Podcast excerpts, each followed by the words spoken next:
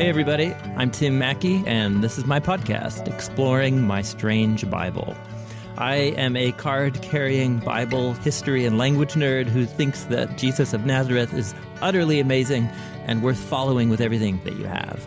On this podcast, I'm putting together the last 10 years worth of lectures and sermons where I've been exploring the strange and wonderful story of the Bible and how it invites us into the mission of Jesus and the journey of faith. And I hope this can be helpful for you too. I also help start this thing called the Bible Project. We make animated videos and podcasts about all kinds of topics in Bible and theology. You can find those resources at thebibleproject.com. With all that said, let's dive into the episode for this week.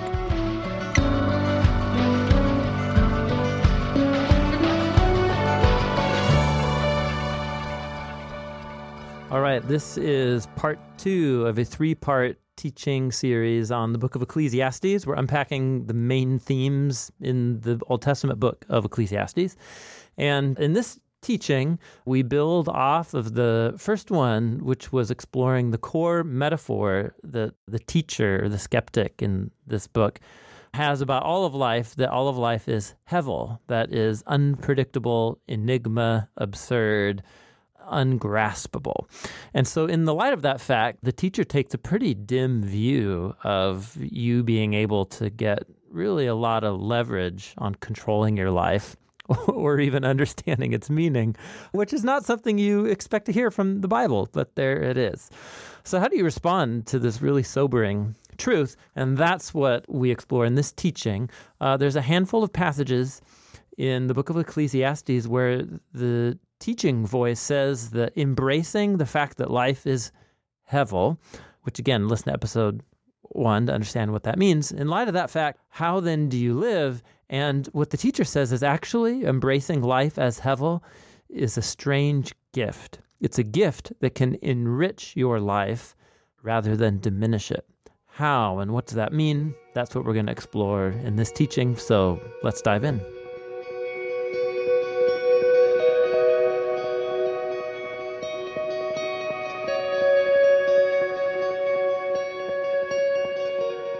In week two then of this Ecclesiastes series, and uh, Josh was going to work through chapter two tonight because I'm going to start at the end of chapter two next week, but instead I'm doing that tonight. So, can you cut me some grace?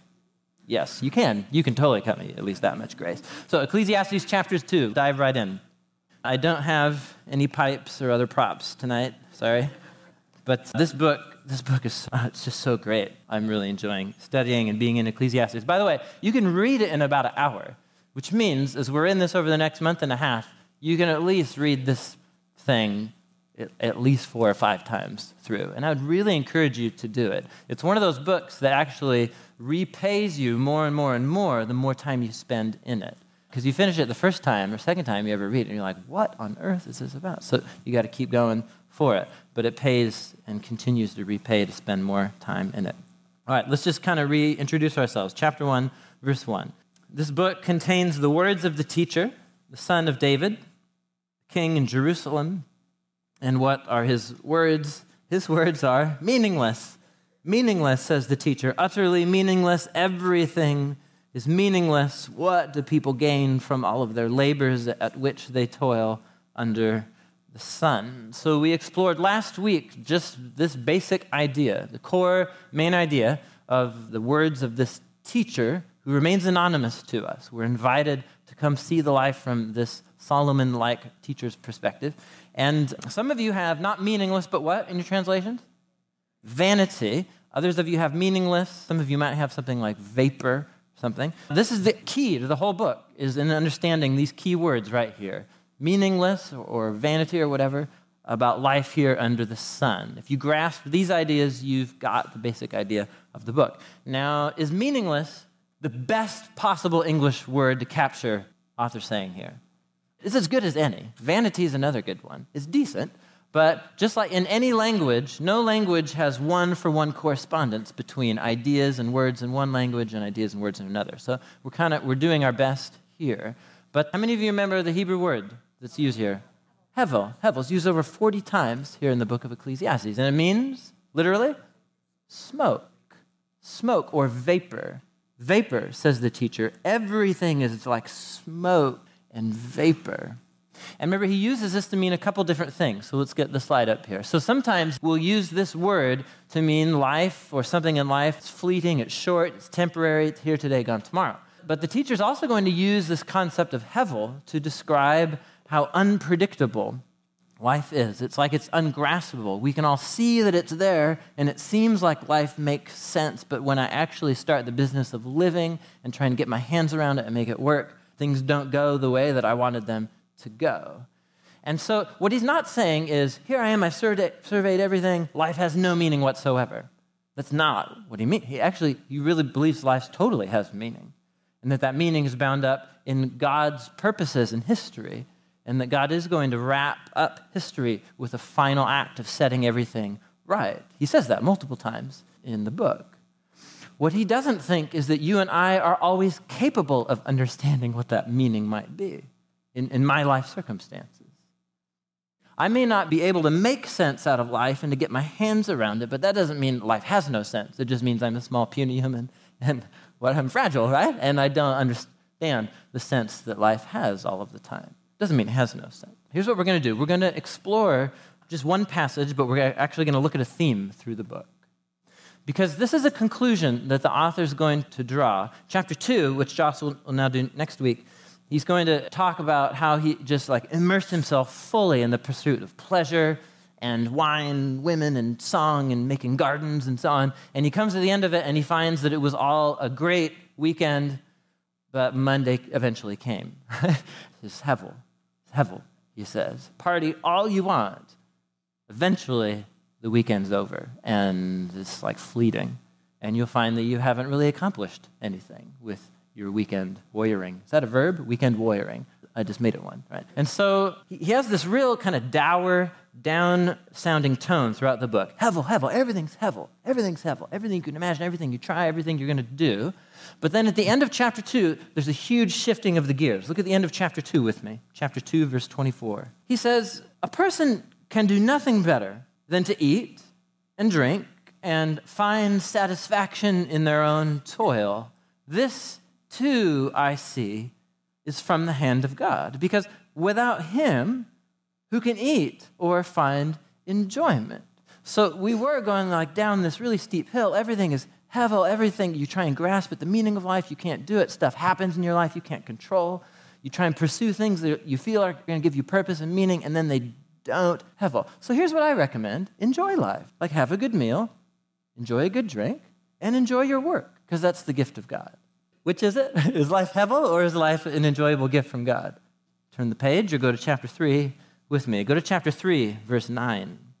What do workers gain from their toil? I mean, I've seen the burden God has laid on the human race. He's made everything beautiful in its time, and he's referring back to the famous song that was made a time for this, a time for that, right? You know this? You know this is what I'm talking about? I'm not going to try and sing it, but it's that song.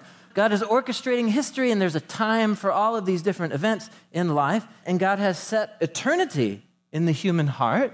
You maybe have heard that verse from Ecclesiastes before, but he doesn't see that as necessarily a, a good thing. Because God has put in us a sense that history should have meaning and that this is all going somewhere and that there should be some transcendent meaning and sense out of all of this, but none of us can fathom what God is doing from beginning to the end. I mean, I sure can't figure it out all the time. Can you? So, what should we do in light of the fact that we know there should be some bigger picture to our lives and to history, but none of us can figure out what it is? Here's what he says, verse 12 I know there's nothing better for people than be happy. Be happy. Do good while you're alive.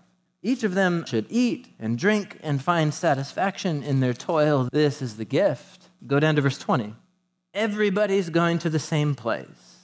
We all came from the dust, we're all going back to the dust. I mean, who knows if the human spirit rises upward or if the spirit of the animal goes down to the earth.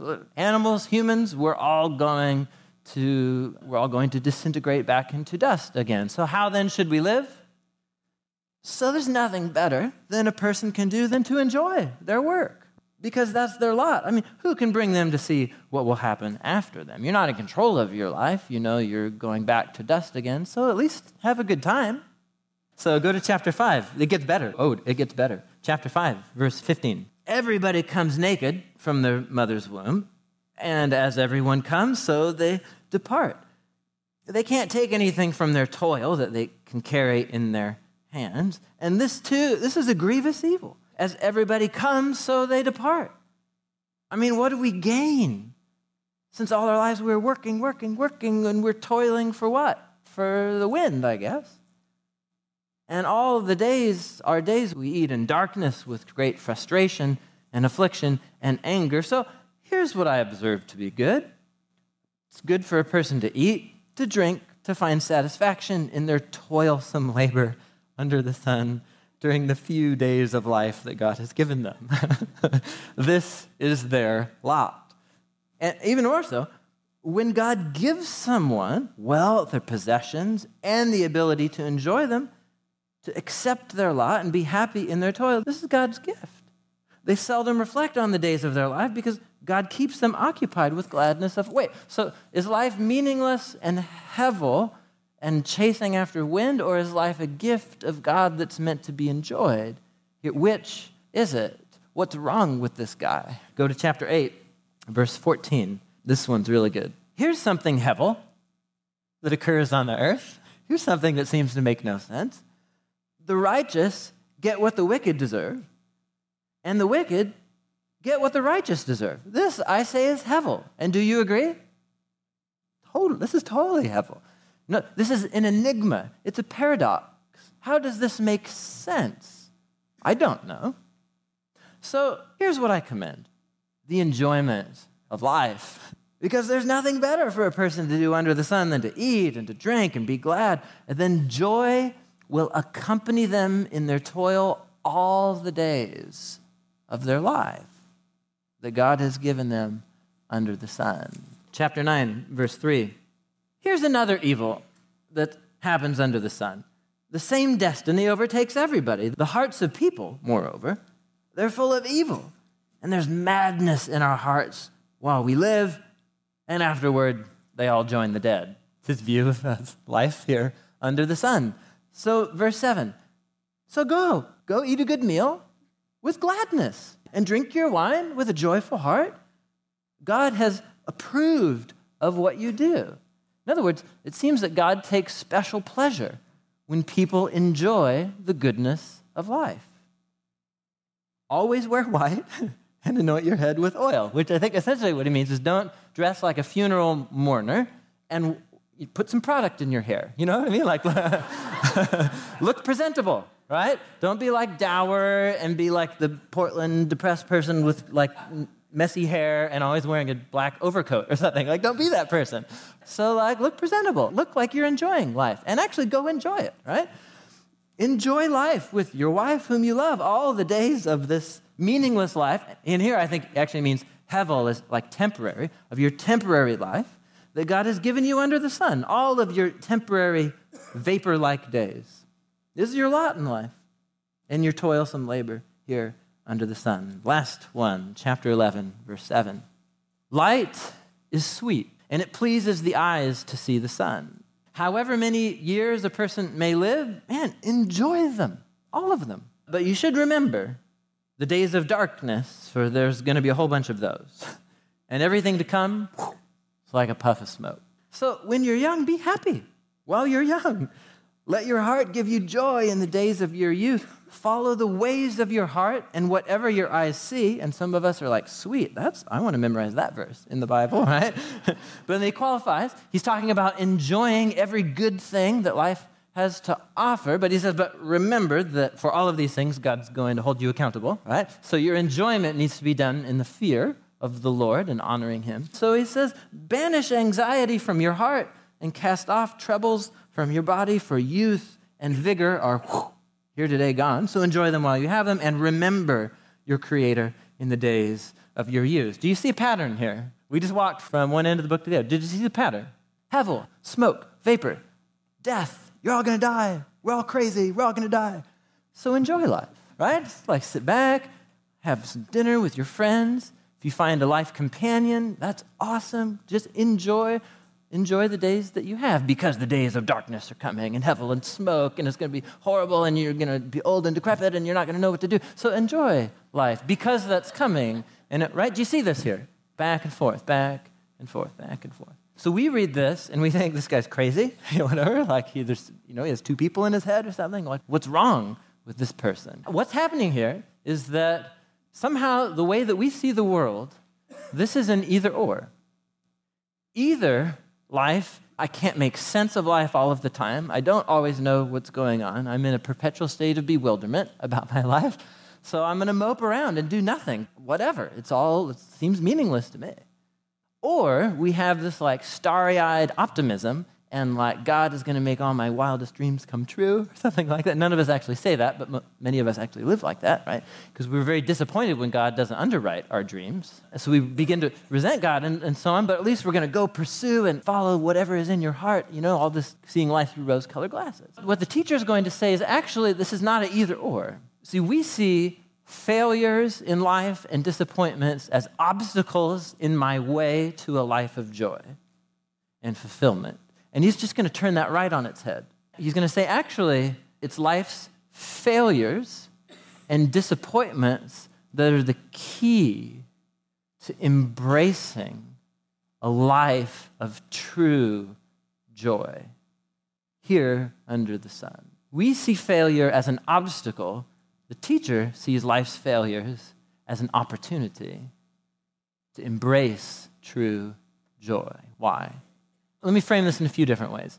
So I live by Franklin High School, up off of 50th and Division, and there's this public park by the tennis courts of the high school, which is kind of weird because it's a high school, but it's a park for all the little kids of the neighborhood, which means that it's one of those parks that's perpetually filled with high school students, like just sitting around on all the stuff that's for the little kids. You know what I mean? Like one of those kind of parks, whatever. So we live a number of blocks away, and so I often take my son Roman to the park to go play there. So he's a year and a half, and his whole life is climbing and slobbering and these kinds of things all over parks. And so we're going to uh, the park one day. It's a, school day, and the school's letting out. It's like 3 p.m. And so we're going down the sidewalk, pushing Roman in his little stroller.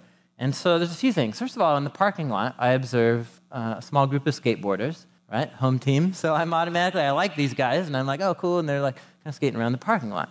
And then I can see they're getting ready to leave the parking lot. So they begin to skate out, and it's like the parking lot, then the driveway crosses the sidewalk out into the street.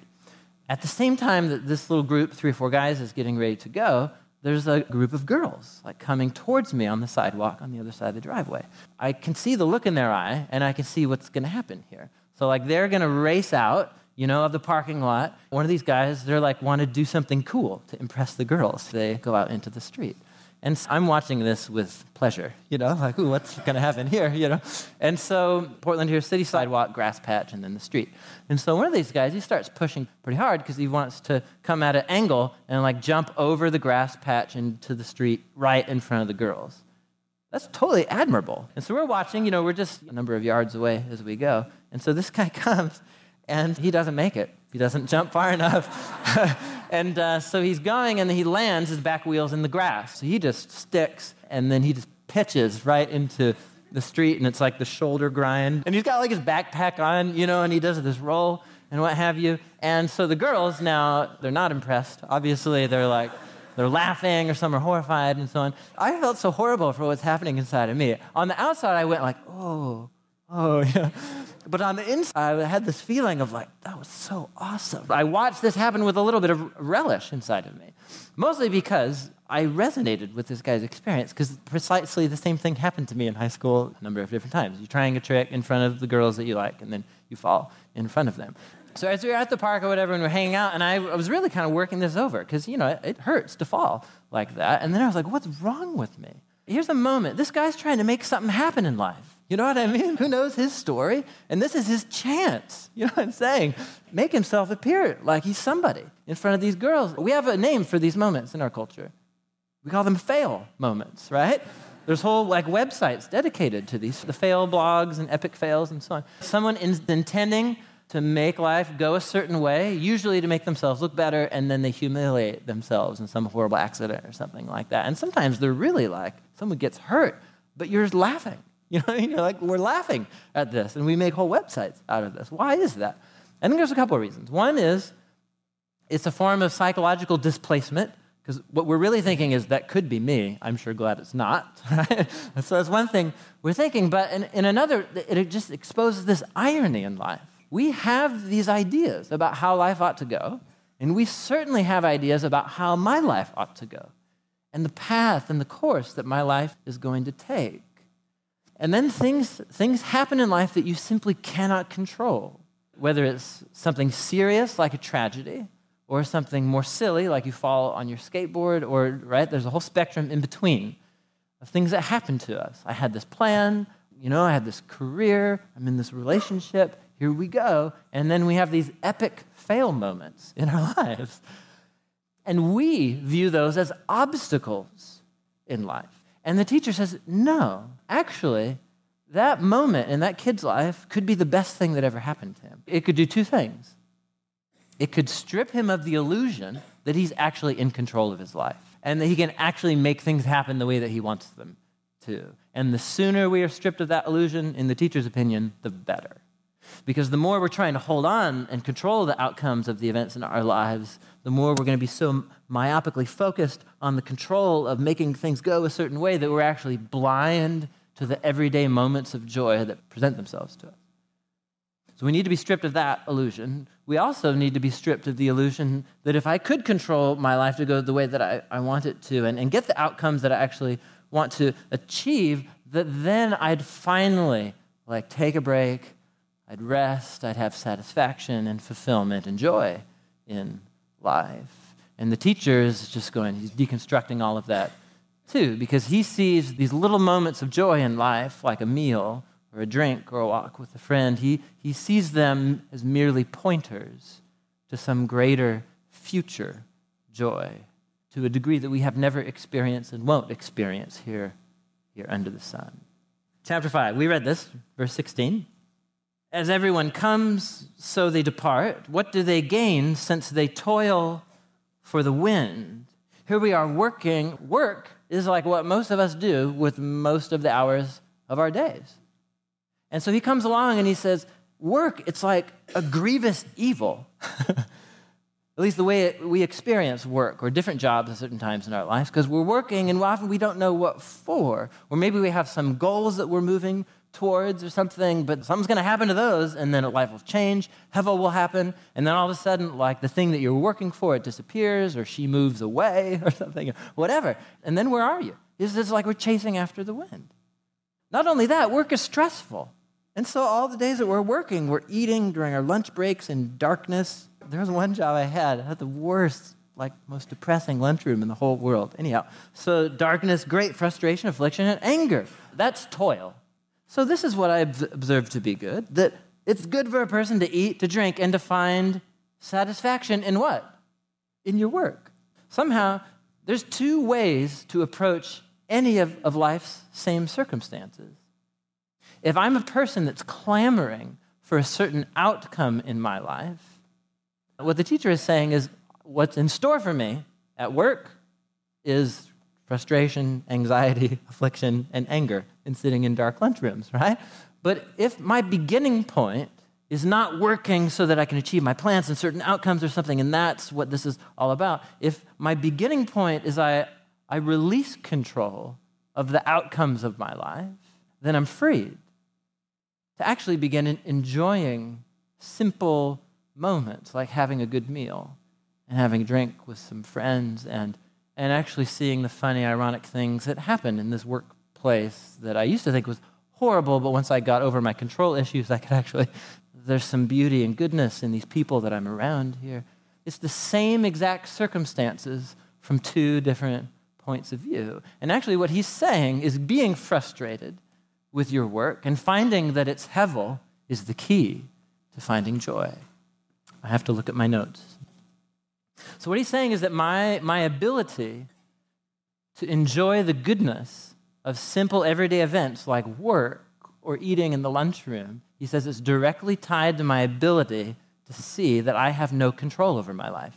And some of you that might be like, what? That doesn't make any sense to me. And, and that could be a sign I still actually am working under the illusion that I have control over my life. But there are some of us who have been in a whole bunch of life, circ- life circumstances or time or age begin to wizen you to the fact that you can have the most noble intentions and plans and goals. Life is almost never going to turn out exactly the way that you planned it. And that doesn't mean life is going to be horrible. It just means it's almost never going to work out exactly the way that you planned it. And for some people, that's the worst possible thing that could ever happen. but for some people, freedom. So as I've been sitting uh, in this in this truth. I thought I would have another week to sit in it, but to be honest with you, this truth in the book of Ecclesiastes is, t- is taking me to school per- personally right now in two, in two different ways. Uh, and the first one is right here, like this thing that we call door, door of hope. So there, and Josh and I talk, talk all, the, all the time about this. You may or may not be aware of this, but for people who start new churches or for leaders of churches, there's just like a whole industry of like books and DVDs and conferences of like make take your church to the next level, you know what I mean, or whatever. Like you know, lead with power and vision, and it's uh, and, and a lot of it's really really helpful, practical, and and great. It's really great, practical stuff for leading, starting churches, and so on. But as you, if you ever, or as as I've kind of been exposed to some of that, there's a strange seduction that begins to take place there, for for church leaders at least, especially if if it's a person whose personality is wired towards outcomes and goals and making things happen in life, right? And so, because, and I've had this happen to friends of mine who, who are pastors, and I can observe the, the, the tremors of it even in my own heart sometimes, right? So you have, so here's what we're gonna need to make this, we're gonna like care about the poor more. We're gonna make an impact in this city, making things happen. We're gonna have 80 small groups by the end of the year. You know what I mean? Like we have these outcomes and goals, and then you realize, like, this is a church. And what's the church? It's not a building. Not once in the, in the Bible is the, is the church connected with a building. The church is people. Are people an outcome? Are people a goal? Can you just make people do what you want them to do? You know I mean? Like, no, of course not. Of course not. So there's two ways you can go down that road as the leader of a church then. You can begin to see the people in your church as a means to an end. I'm going to take this church somewhere. Here's the power to do it, you know? And then when that doesn't work out, then you get pastors or leaders who become like resentful of the people that they're called to shepherd because they're not responding the way that I think the church ought to. You know what I'm saying? And the very thing that ought to bring joy, people, is the very thing that brings me grief and frustration because my starting point was I'm going to make things happen and we're going we're to take this place, take this place somewhere.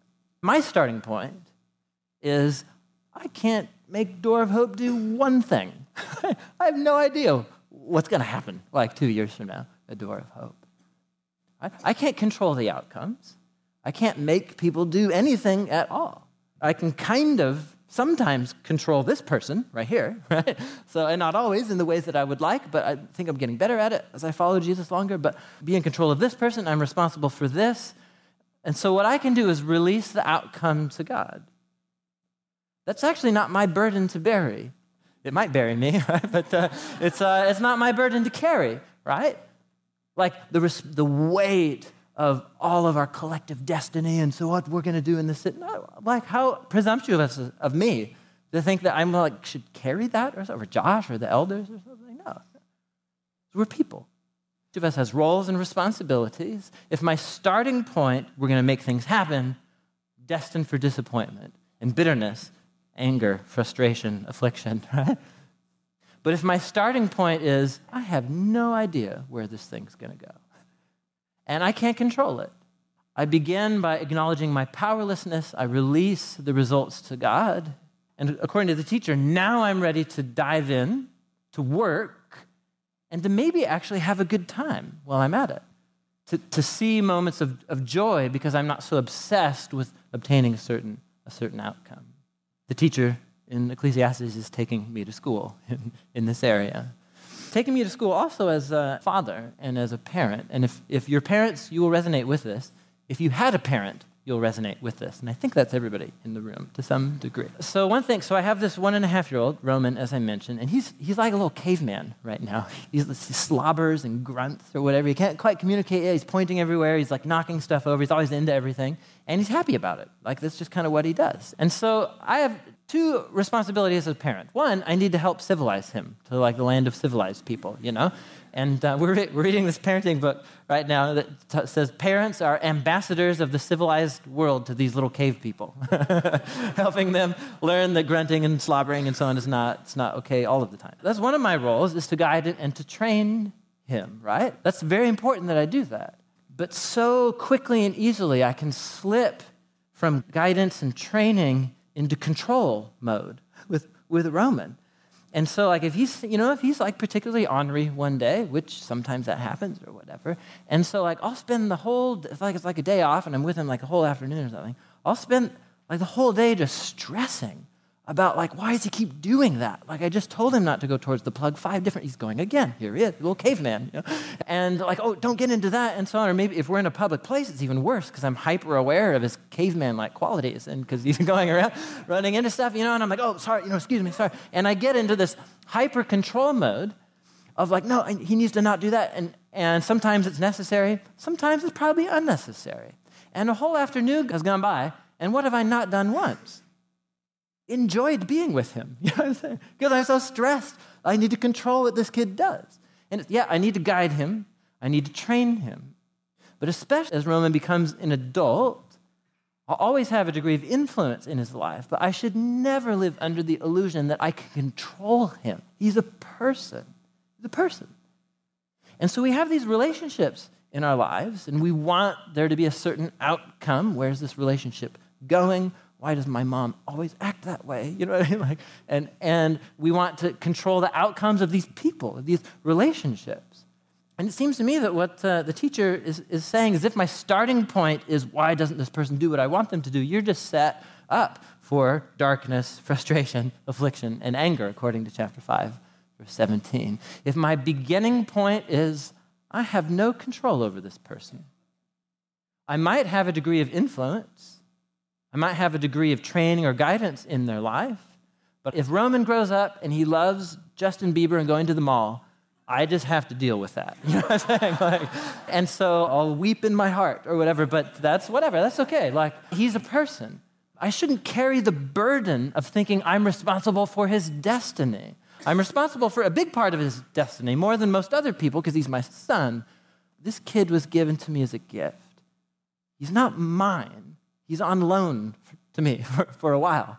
And I can, I can influence, I have a role. And what it frees me to do is to just wholeheartedly dive into being a dad and to have open eyes to these moments of joy when he says really silly things. He said shoe today for the first time. He was looking at my shoe. He was like, shoe. And they tried to stand in my shoes. You know, it was this really beautiful little moment and so on. It's because I wasn't in stress control mode because I was stressed about preparing a sermon. right? So that's what, that's what he's saying. The same exact events, work, life, relationships, he's going to go through all of them. They'll either be hell to you or a taste of heaven. It depends on whether you're willing to give up, give up control of where this, where this train's going. Failures, disappointments, frustrations, teacher's mind are the way into enjoyment in life. There's a second illusion, the final illusion that he's trying to, to strip us of. Chapter 2, verse 20. We're going to come back to this passage. We're going to spend a whole Sunday talking about the meaning of work in Ecclesiastes. Verse 20. He says, So my heart began to despair over all my toilsome labor under the sun. Because, look, a person may work and labor with wisdom and knowledge and skill, but then you got to leave it all to somebody else who hasn't worked for it. This is Hevel. It's a great misfortune. What do you get for all the work and the anxiety and the striving that we're working for here under the sun? All their days' work is like grief and, and pain. This is a big issue. What do you get out of this? You work so hard, what do you get? And so, in the teacher's mind, we're all here like working and striving. We're like the, the, skateboarder kid. We're trying to make things happen here. And for all kinds of different reasons. We're trying to get something out of life. We're trying to get admiration. We're trying to justify our existence in the universe. We're trying to make ourselves feel competent in the eyes of others, in our own eyes. We're trying to get joy. But somehow, paradoxically, he's saying joy never comes if you're trying to work for it. if you're trying to do all of these life accomplishments, you might get little bits of joy, but eventually you'll see that they're hevel too, because the weekend always ends and Monday always comes. And so somehow he, wants us to see that even like the best that we can get are moments of, verse 24, having a meal, having a drink with friends, seeing satisfaction in our work, joy. He's trying to strip us of the illusion that even under the best of circumstances, we're going to find ultimate satisfaction and fulfillment. We want to control life because we think I got 70 years, and even if I say I'm a Christian and I say I believe in Jesus' return and the new creation, you know, virtually none of us actually live like that, right? We actually live as if all we got is our 70 years. And so we, we control these 70 years because we want to maximize pleasure and minimize pain. And what he's essentially saying is even the maximum amount, amount of pleasure that you can get for yourself out of controlling your life here, I mean, it's actually, it's actually quite minimal. It's actually quite hevel. Monday always comes. And the capital M Monday, the grave, it's coming and none of us can stop it. And it reduces all of our pleasure or work to hevel. Why does he commend having a, a meal and a drink with friends and trying to find the joy in little moments in life? This struck me because did you notice every single passage that we read about being happy and joy involved what two activities? Eating and drinking, right? Having feasting, feasting. Why did he choose that image? Why did he choose that image? Feasting is one of the, the most common biblical uh, motifs and themes from cover to cover to describe what human beings are made for. So, eating and, and drinking is actually what we're doing. We're engaging in mystery every time you open your mouth and eat something. You're acknowledging your dependence on something outside of yourself every time you open your mouth and eat. Did you produce all the food that you ate? No, and McDonald's sure didn't, didn't. You know what I'm saying? Like they got it for somewhere else. You know, who knows where that came from, right? So, but so every time we open our mouths to eat, we're acknowledging my fragility, my smallness, my dependence on larger forces at work outside myself. And so when we eat, we're just announcing our dependence on others. And when we eat, typically it's with others. I'm announcing that I need others in my life and, and relationships. So feasting. So feasting is what God and humans were doing in, in the garden and so on, all the fruit trees that God made, and it was God and humans in the garden. It was great. Feasting is the image of how Israel was to enjoy the promised land. Every seven days, they're supposed to have a big feast and rest from their labor.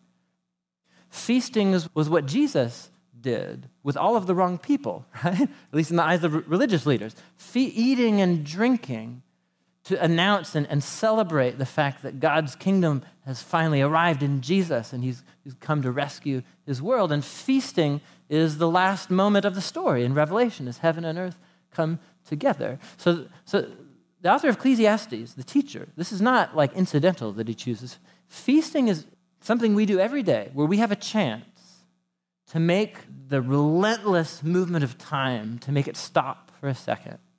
And we pause with others, and I remember my smallness, my dependence, my need for other people. And in theory, you're hungry, you eat, and then what do you experience afterwards? Satisfaction. It's not permanent, it's a short, momentary state of just pause and rest, people, food, all is well. Feasting is an image of shalom and well being in the scriptures. But the moment that we see like Big Mac as like the thing in life, none of us, that was ridiculous. Uh, that was ridiculous. We would never see that. But the, the moment that we look for feasting, moments of feasting, we try to manufacture those moments of joy and feasting and so on. I mean, Portland, holy cow, you could feast every night of the week, you know what I mean, at a new place. And it might be fun for a while, but event, Monday always comes, and capital M Monday is always going to come, you know? It's hevel. It's hevel. And so, feasting, I think, in the teacher's view, is a forward pointing symbol to what he says in the last, the last words of the book Fear God, for he's going to hold all of us accountable. He's going to bring a moment of justice to set right all wrongs and restore his world.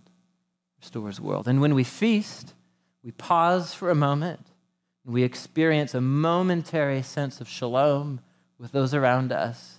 In theory, we remind ourselves That all of my experiences of joy in life, they're just little breadcrumbs that I'm following in a trail that lead to the great wedding feast of the Lamb and the reuniting of, of heaven and earth. And when I mistake the small momentary joys of day to day life for the real thing, it's Hevel. Because Monday always comes. Monday always comes. So it seems to me that uh, the teacher is not, is not schizophrenic. death, death, Hevel, Hevel. So enjoy life. What he's actually saying is that recognizing the, my lack of control and recognizing that my life here under the sun in a broken, compromised world, I shouldn't expect this to be heaven on earth. Why should we expect that? It's clearly not. It's a world compromised by evil and by sin and selfishness and our own stupidity. You know? Why, would we, why would we think for a moment, think for a moment that we can find ultimate shalom here in these 70 years? But we do all the time. Let me close with some words from Blaise Pascal. He was a 17th century French Christian philosopher. He describes the restlessness inside of us that causes us to believe in the illusion that we can control our lives and that we can find joy here. He puts it this way He says, We're never satisfied with the present. We anticipate the future as too slow in coming as if we can hasten its course, or we recall the past to stop its too rapid flight. We are so unwise that we wander about in times which are not ours. And we don't think of the only one which belongs to us. We are so idle that we dream of those times which are no more, and we thoughtlessly overlook the only one that exists. It's because the present is generally painful to us. We conceal it from our sight because it troubles us. And if it just happens to be delightful to us, we regret to see it pass away. Next paragraph.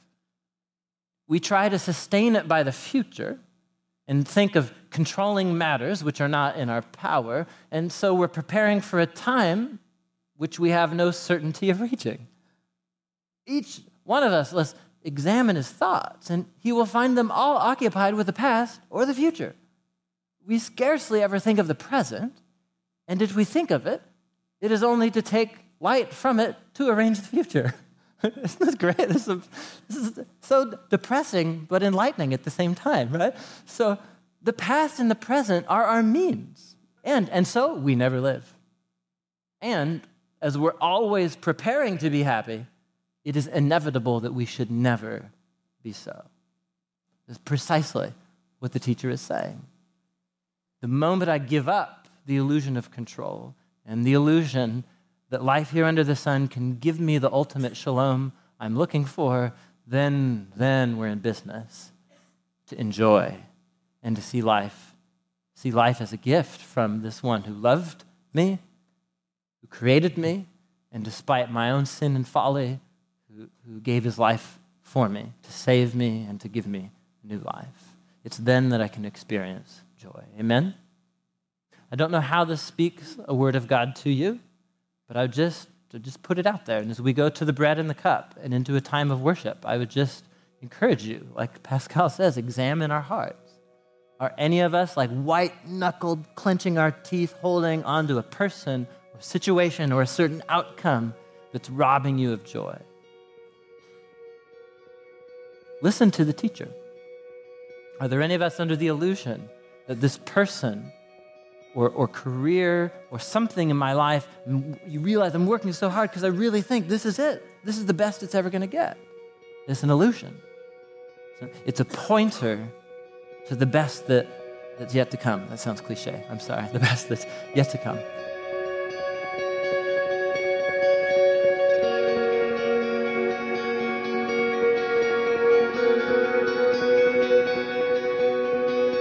All right.